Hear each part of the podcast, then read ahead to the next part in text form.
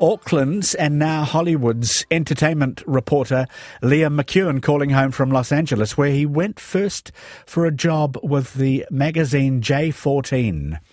Uh, we spoke to Liam on afternoons a decade or so ago. He was a student at Rangitoto College and had won a Shorty Award for a weekly Sunday morning radio show he was running live from the Devonport Wharf. He had a career in radio planned, uh, but things haven't worked out that way. They've got bigger. Liam, kia ora, good to talk with you again. Kia ora, Jim. So nice to be back with you after a, a ten year uh, a, a ten year break since our last interaction. So much has happened, and you've done really well in those ten years. Uh, these days, we call you what a, a broadcaster and an entertainment journalist. How do you describe yourself? entertainment journalist is probably the the one that I go to the most. All of my content, you know, ninety percent of it ends up on online um, to the the different social channels. So yeah, entertainment journalist. I, I like that one. That's nice. One of your outlets is the or has been the magazine J14. Why is it called J14? I was slightly puzzled. That's a great question for Google. I uh, I don't actually know. I always just thought it was, that, that was my uh, my intro to to the world of entertainment journalism over here in the US, and it was a teen magazine. So I was presuming maybe it was the age demographic that we were talking to. I have yeah. absolutely I have absolutely no idea. I, I, can actually look it up right now. What does J14 mean? Uh, I know it's apropos of nothing, but I was just puzzled. Yeah. Who, oh, uh, here we go. Found it. Apparently, it means just for teens. Just for There we go. Oh, just for teens. There we go. Ah. Yeah, just for teens. So I, I, think that was a great little way for me to start kind of working for the teen brands and get my foot into it before I started doing the more serious, hard hitting uh, journalism. well, you're all over social media, many media. So being a reporter uh, for you is being an entertainer as well, isn't it?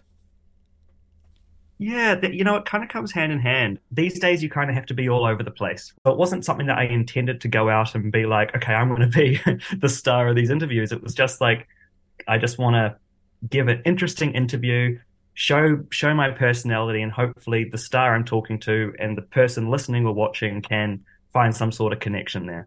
Well, you've certainly been talking to the stars Vanessa Hudgens, Ellie Goulding, Zendaya, Ariana Grande, Ed Sheeran, Ringo Starr, Elton John, Britney Spears, Miley Cyrus. That's an impressive list of people you've just happened to run into. You you even yeah, seem to you well you, you, even seem to be interviewing Elton John, for example, at the special party mm-hmm. he hosts on on Oscars night. Yeah.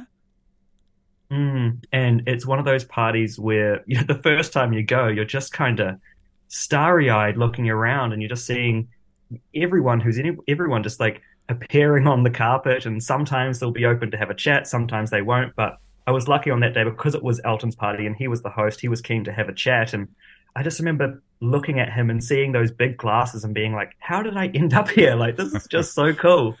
Um, but yeah, that you know that's one of the reasons, one of the many reasons I love doing what I'm doing is is connecting with these people who kind of shifted pop culture or, or, or made a stamp on entertainment as we know it. Um, so yeah, Elton, Ringo, like those are the people who, when I get to do it, I'm like, wow, this is this is why I'm here. Yeah, understood. But it's not just putting a microphone in front of them. You had your nails done by Adam Lambert, for example, the, re- the replacement for Freddie and Queen. How did that come about? How did Adam Lambert come to be doing your nails? Yeah, no, so that's a random one. Um, but that's kind of like a full circle moment as well, because the first fan base that I ever really tapped into when I was doing community radio in New Zealand, age, you know, 13, was uh, was the Adam Lambert fan base. And then he just a couple months ago released a, a, nail polish line, and I was lucky enough to get the invite. And I saw him at the this, I saw him at this event. He was like, "Why do I know you?" And I was like, 10 years ago i did this radio show where i was playing it was a, it was a beautiful a beautiful moment of um, coming back together and because he was promoting his nail polish i said hey why don't you just paint my nails um, so so that was a hoot that was one of those random things where it's just like yeah i, I want to do things that that I, I, want great stories. You know what I mean? I want to be retired one day and, and look back and, and be able to tell my kids and, and great grandkids fascinating things that their dad or granddad has done, you know? Yeah, and yeah, you've done quite a few of those already. But at the same time, you know, they put their jeans on one foot at a time like we all do. There's there's glamour galore, but it's not a passport to happiness, fame. We know that. You must hear some stories, whether you can tell them or not, but uh, but but behind the scenes, it's not all glitter and, you know, glow, is it? No, not at all. And you know, the it, it, was quite an interesting juxtaposition when I first arrived here. You know, um, I'd be driving through ratty neighborhoods in LA, and then all of a sudden it was like uh, the big gates of heaven opened, and there was this glamorous red carpet, and people all made up, and then you're leaving this event, and you're just driving past the homeless encampments, and it's it's a very weird feeling, um, and and it humbles you quite a lot. Um, but you know there are a lot of challenges, and a lot of these people that that I speak to, um, you know, they do they do take on, you know, if someone says a negative comment online, they do take that to heart. Yeah. You know, there could be there could be thousands of positive comments, but then one person says something negative, and that's all they can remember. Um, you know, and it, it's not easy for a lot of these people to go out and and have people know who they are. You, as soon as you lose that sense of uh, being anonymous, um, yeah, no, life gets very, very interesting. Um, so I, I, I, wouldn't, as much as fame sounds fun, I, I, I wouldn't really wish it upon anybody. Who's the flat out nicest A list celeb that you've ever interviewed? Can you think of one?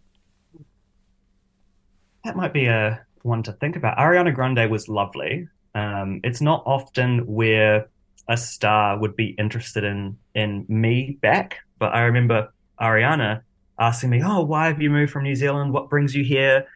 And it was just that level of personalization, I guess, in the conversation that made me go, "Oh, wow, she's she's actually really interested in in in me as well." And that's how a conversation, you know, should go. I'm, I'm I never expect it when I go into an interview because you know, as you say, a lot of the time it is just throwing a mic in these faces and, and asking them questions. And a lot of these people get interviewed numerous times a week. Um, That's right. So, so, when they take the time, when they take the time to uh, conversate back, I always find that interesting. She's one that that came to mind. Ed Sheeran's another one that comes to mind as, as a really nice guy. His publicity team was moving him along because he had to go and do the next thing after our interview, and you know they were running late and there was a bunch of fans, probably about 100 fans that were lined up outside the building hoping to catch a glimpse of him. And Ed was like, I want to go and meet these fans. And his team was like, we don't have time. We have to go to the next thing. And I, I kind of worked out with Ed a thing where he would be able to go down and just stand there while fans kind of got in a line and just took a selfie with him and moved down the line. And it was a quick and easy process, but that extra 10 minutes that he took out of his day made these hundreds of fans live. That's nice the story about Ed because you know you had agency in that as well. Uh, I imagine you get snubs as well as smiles. Do you? You have to put you have to put up with the cold shoulder too. Yeah, no, absolutely. Um, it also depends on what microphone I'm holding, right? Because at the moment I'm doing a, b- a bunch of freelancing, and one of the places I'm, I'm working with is the Associated Press. And when ah. you've got their logo on a microphone, people are more likely to want to come up and chat because they know it's they know it's not gossipy and it's not you know, um, it, uh, someone with an AP mic is likely to give a better interview than someone with a, a gossip tabloid mic. I was at the uh, the Vanity Fair Oscars party, which is a, a huge, prestigious, you know, post Oscars event. All the winners show up and all the big names and there's a huge line of stars because they want to get their photo taken at the photo wall. It's the thing you do at this party. So as all the stars are lined up, you have a, a caller that can go out and kind of wrangle these celebrities if you want to talk to them. And I said to, to my wrangler, I said, Hey, would you mind going to grab Adam Levine, who's the lead singer of Maroon 5? He was just standing right there. And this was just after he had a huge cheating scandal. So not a great time for him. I kind of expected that that I would get a no, but it wasn't me asking. I threw the wrangler in the way. I said, "Hey, would you go and ask if he wants to give an interview?" And he comes. The wrangler comes back and says to me, "So he said, if that." and and it's at moments like that where it's like, okay, something that helps me a lot. I think, kind of over here is is the accent. Funnily enough, I was um, going to ask you about that. that Yeah, and that's something that I never really expected. Um, you know, because when these stars are walking down a carpet or wherever it may be, they just hear the same voice over and over, and then all of a sudden there's this guy with an outlandish accent and long curly hair jumping out trying to have a chat, and it kind of not that it catches them off guard, but it's just like, oh, here's something interesting. Who haven't you met yet? Quick question that you really want to. Oh, there's a couple. Um, first one that comes to mind would be Paul McCartney because I've done Ringo. Paul makes sense. Yeah. Um, another one would be Lady Gaga. Oh, um, yes. She's shaped modern pop culture in a pretty unbelievable way. So she would be probably on the top of my list for sure. One of the great artists of the age, I think, Lady Gaga. Yeah. So you worked for Whitebait Media here, I think, Jason Gunn's company, then the Flea FM on the north shore of Auckland. And, you know, mm-hmm. when when you were here, maybe meeting Stan Walker and Lorde, if you were lucky, would be the, you know, Yeah. the apogee. How did you actually get there to red carpet land? I've seen photos of you on the red carpet. I'm not sure which ones. Hmm. So I know it's probably a long story, but I know you went back and forth, and some of your mates at Rangitoto College, I think, didn't think you had a proper job when you left school because you were flitting to Los Angeles, coming back here. Now you're in LA, full stop. How did that happen? Is there an easy, quick way to talk about that? Yeah, I'll, yeah, it's it's relatively easy. I kind of thought, okay, I want to go bigger. You know, I, I want to talk to a bigger audience. I want to be able to to talk to bigger people. Um, so that's when I reached out to the magazine you mentioned earlier, J14, who at the time, you know, wasn't doing any sort of video content, wasn't doing uh, any real, you know, big celebrity content. And I just wrote to them cold email and said, hey, you have a, a, brand that would probably be able to get access to some great events and to some good names. Um, how about you give me a shot and, and I see what I can get you? And they replied with interest and said, okay, that sounds good. Show us what you got. And then within a week, I was flying over here for the Billboard Awards um, because I had that brand under my belt. And, and then I, I was going backwards and forwards and I, I never went to, to uni. Um, and that was something that earlier on, a lot of industry professionals were kind of saying would be a good thing for me to do. Yeah, was going backwards and forwards and probably spent uni- uh, college tuition's amount of money on coming backwards and forwards over, you know, the, the period of a year or so. And then I, you know, it was getting to a point, month New Zealand, month here, and uh, I just said, you know what, I, I need to move. Um, and then in March of 2017, said, "Hey, I'll make the move." The company sponsored the visa, and and and and here I am. One of the things I I, I learned is, you know, you can have all the success in the world back home. You can be on the top radio station, you could be on the top television show, you can be doing all these big things. But then as soon as you come here, you just have to start again. And, and you know, that's something that now, whenever I have friends that come over here, that's one of the first pieces of advice I say to them. You know, is is leave your ego on the plane You backed yourself. Fantastic. Yeah, it's called, I read it was called Laszlo's relativity theorem. I don't know why it's called that, but um, wherever you are, whatever your marvelous triumphs and achievements, 300 million Americans couldn't care less.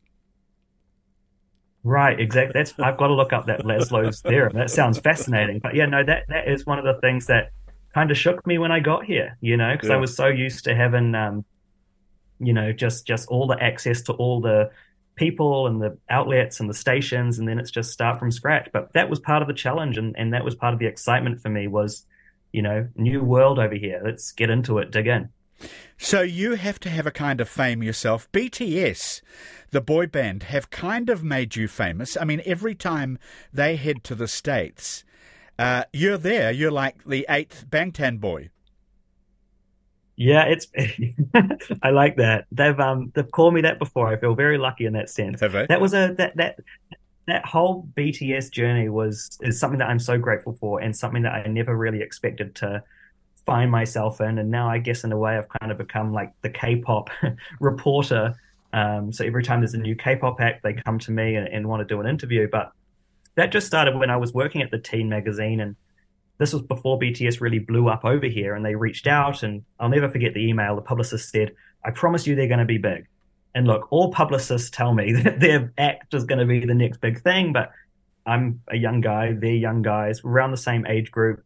and we just had fun and didn't take it too seriously. Yeah. So the fact that I can be a part of, you know, a huge fandom's kind of experience um, is just one that it is quite hard to fathom. Is it Jungkook from BTS? He's got the biggest song in the world at the moment, standing next to you. Is yeah, it's pretty incredible. Yeah. Um, Jungkook's got um, he's he's absolutely killing it right now. It's it's amazing. It's obviously they have their military obligations, um, and for years now, people have been wondering what was going to happen there. Were they going to get an exemption? And and the guys, you know, the BTS guys said, no, look, we want to serve our country like everybody else. We don't deserve an exemption. Um, so yeah, as you know, one by one they slowly enter to do their service. Um, you're starting to see more and more solo work from them. But yeah, his his song is is number one in the world right now, and I don't think K-pop's going to be slowing down anytime soon. worked for Elvis, didn't it? It- exactly, exactly. Worked wonders for Elvis. Sometimes, you know, I might not even know the person that a publicist throws at me. So it's like, how can I ask questions to kind of figure out what it is that they do? Um, but that's that's part of the challenge, you know. And and you will be at the end of these carpets just mentally drained uh, in the sense that you just feel exhausted when you're there. It's adrenaline central, and then as soon as you leave, it's like I my brain is just exhausted from from from moving. Um, but that that's part of the fun. I, I, I live for that. I, I you know I, I there's nothing more exciting than um, being on a carpet and then all of a sudden Mick Fleetwood's in front of you and it's like I wasn't expecting that. Let's chat. Britney Spears, what did she say to you? Well, actually, I'll give you some context here. This was in the middle of her conservatorship. So when things with her were just through the roof, and the public didn't know that, journalists didn't know that, nobody knew really what was going on in her inner circle. But I- I've met her twice. The first time I met her, I'll never forget looking down on the floor and seeing the X where she had to stand. And it was the level of control that everyone had on her was literally stand on this X. So that was one of my takeaways the first time. And then the second time I met her, I, I uh, the security guards were insane. It was like airport security going backstage at this venue. We had to leave all of our belongings behind and and go through all these metal detectors. And I just uh, they the security were telling me they were like, if you walk into the room with your hands in your pockets, we will escort you out straight away because they didn't know what I would pull out of my pocket. It was very interesting. Yeah. Um, I've never really had a celebrity moment or interaction where where that has happened. Even like going to red carpets and stuff, it's not that intense. But I remember I, I walked up, hands out of my pockets, turned around the corner, and the first thing she said was, "Oh my gosh!" And I was like, "Oh, what did I?" What did I do? And she goes, I love your hair. I am so jealous. And then from that instant connection, it was just, you know, straight away chatting away. And um, yeah, no, she's she was a very light-hearted uh, person. Um, and the two two different times that I met her were like a year or so apart, and you know, I could tell the difference in in kind of her vibe and her personality. Um, the first time it was very stiff. She was very stiff with me, and you know, shook hands. And the second time it was very huggy and very personable and very excited. And I asked her, I you know, I said, let's pose. Let's do a fun pose for the photo. And she was like, "Oh my gosh, no one ever asked me to do anything fun. Thank you so much. What do you want to do?" And and it was just one of those moments of like someone was treating her as like a person rather than just a big celebrity. And I think she saw that and appreciated it. That's really Um, interesting. so you you know yeah. all about the Free Britney saga. How do you think she's doing? What how's how's she getting on? Look, I hope she's okay. You know, this is a person that gave practically their whole life up to perform for us, and she's being used like a puppet. We can't expect anyone that's lived that life to kind of be quote unquote normal, No. you know. Um, but yes, no, wish her the best and um, yeah, bless her heart. Quick questions. Where do you live in LA? I am in uh, Hollywood, uh, actually a little town called Larchmont, which is in the Hollywood area, um, and it's a beautiful. It's it's not in the crazy Hollywood Boulevard area because I wouldn't dare. it's more in the um, the neighborhood uh, area of, of, of LA, and, and I like that. You know, I, I walk out of my house and I get to see the Hollywood sign every day, and it, it reminds me where I am and, and why I'm here. I think you have a partner, Nora. What does she do?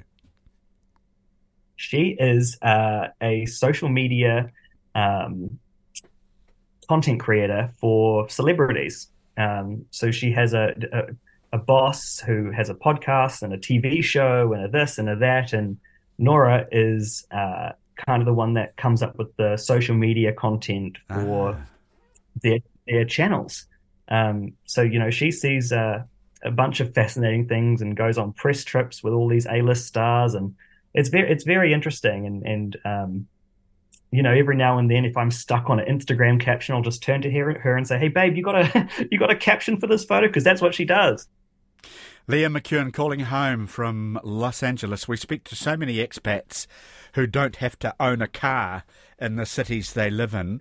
But in LA, if you want to travel, don't you absolutely need one?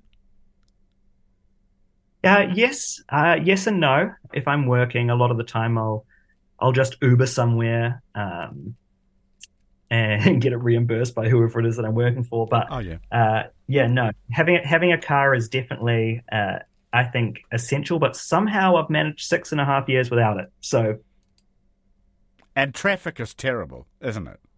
It's, it's the worst. Yeah. It, it's the worst.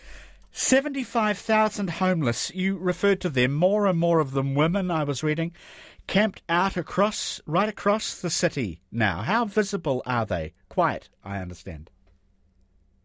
Yeah, it's it's not great, eh? This is unfortunately now kind of becoming something that I'm used to, and I and I don't like that that fact. It, mm. it, it should be something that that is jarring. Now, whenever we see a you know a new mayor or a new local politician, their their big push is that they're going to um, you know fix the homeless crisis. Mm. Um, and they can't. And and you know that's and and they can't. It's just very very tough.